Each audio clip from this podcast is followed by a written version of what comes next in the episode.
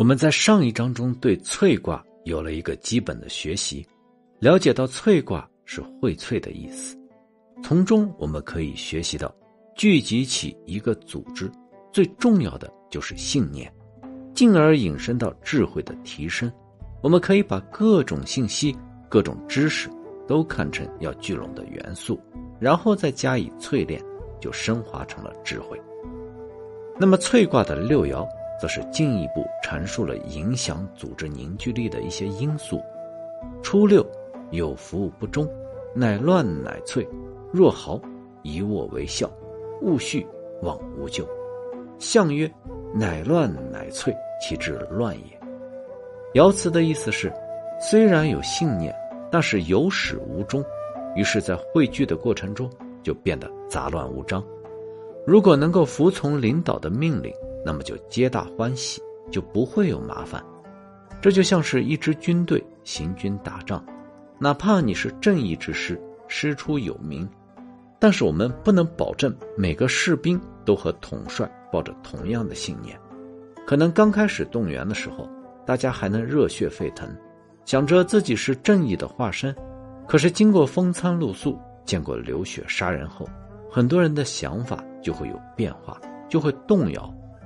而这种情况下，统帅不能只靠着信念来率领军队厮杀，就要通过军令、纪律来维持军队的凝聚力。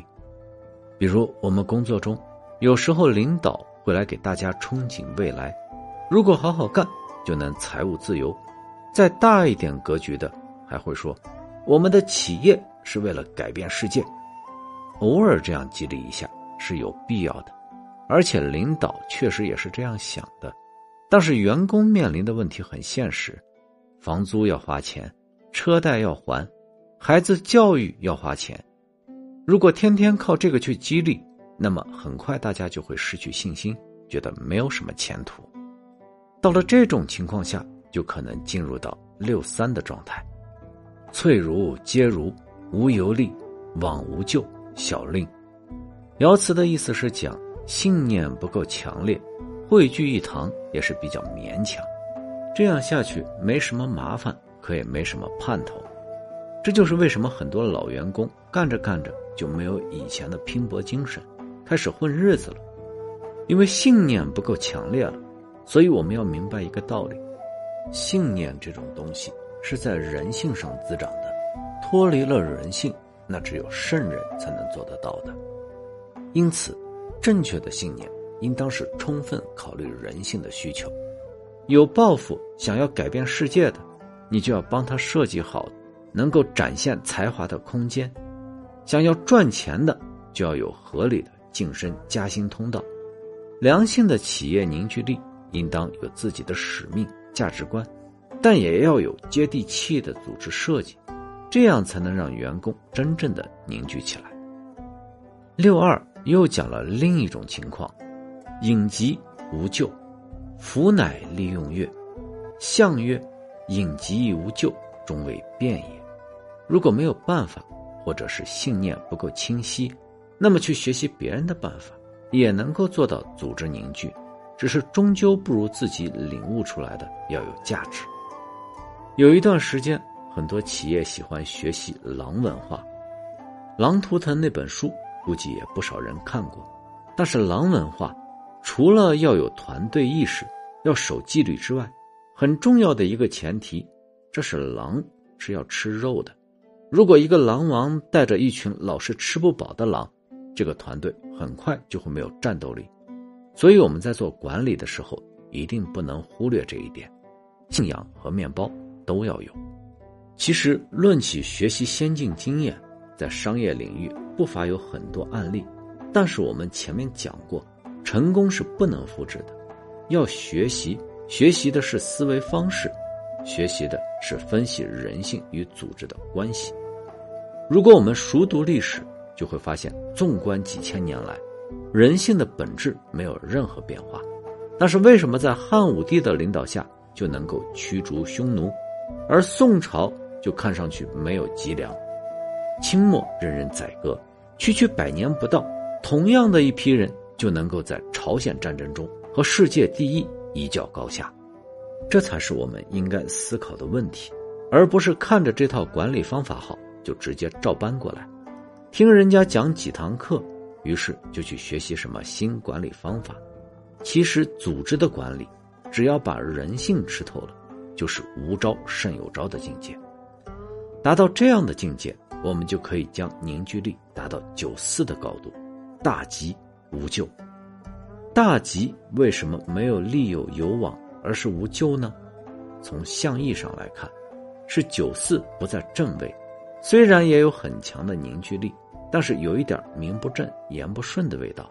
就好像是曹操挟天子以令诸侯，表面上是借天子的名义名正言顺，但实际上大家心里都清楚是怎么一回事要不然小说演义里都叫曹操为汉贼。可是曹操就很懂信仰和面包的道理，该封赏的时候毫不含糊，从他对待关羽的态度上就能看出，连平日里觉得好吃的点心。都立马要送到关羽面前，而曹操一生没有称帝，就是因为他知道光复汉室还是大多数人的信念。但是曹操能力强，手腕高明，帝王权术运用的炉火纯青，所以还是能够凝聚起一批人才，成就一番事业的。但是我们千万不要完美主义，觉得只要我做得好，事业做得大，凝聚力非常高。那么就不会有人来反对，学习知识也是如此，哪怕你非常有才华，讲的道理很深刻，但也总会有人跳出来骂你，说你胡说八道。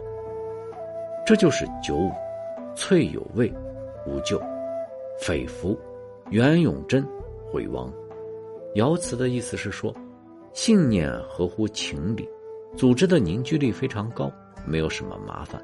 但是还是会有人心中不服，但也成不了什么气候，不用担心。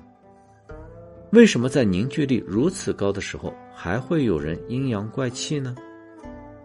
许敬宗是唐朝的一位贤臣，一心为公，可是唐太宗却总是接到群臣对他的一些非议，于是唐太宗便把许敬宗叫到面前，问道：“我看满朝的文武百官中，你是最贤能的一个。”但还是有人不断的在我面前谈论你的过失，这是为什么呢？许敬宗答道：“春雨贵如油，农夫因为它滋润了庄稼而喜爱它，行路的人却因为春雨使道路泥泞难行而嫌恶它。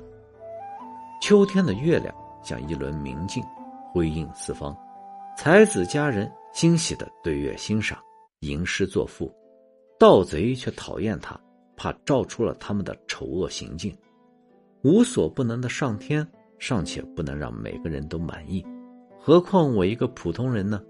我没有肥羊美酒去调和众口是非啊！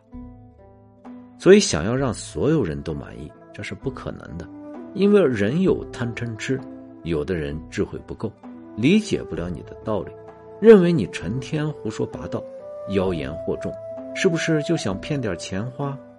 有的人因为对自己的生活不满意，愤世嫉俗，成天看谁都不顺眼；还有的人精神上本来就有缺陷，这么多状况，怎么可能做到完美？就像学习一样，吾生也有涯，而知也无涯，以有涯随无涯，殆矣。知识是无穷无尽的，不要指望它能够完全通透，那是不可能的。但是不管怎样。信念一定出发点要正，不然即使你凝聚起来一群人，那也是乌合之众，到头来一场空。上六，积资涕遗，无咎，意思是一把鼻涕一把眼泪的样子，可能有同情的人能来瞅一眼，虽然没有什么麻烦，但是终究做不了什么事情的。典型的情况就是酒肉朋友，有的人手里有一些钱。特别享受身边前呼后拥、众星捧月的感觉，于是吃喝玩乐的时候，大手一挥，钱包一扔，的确能聚得起来一群人。可能这些人偶尔还能派点用场，但是你真的有事情，或者一旦你落魄了没有钱，这些人就会一哄而散。可笑的是，我们还把这种人当做好兄弟、好朋友。当然，像李白和杜甫这样的君子之交没有目的，那么在一起喝喝酒、吟吟诗，那是另外一回事。明白了翠卦的意义，其实凝聚力的关键也就一清二楚了。如何提升智慧，多少也有一些门路了。有了凝聚力，有了智慧，就能够成就一番事业了。下一章我们就来学习人生的上升期应当如何把握。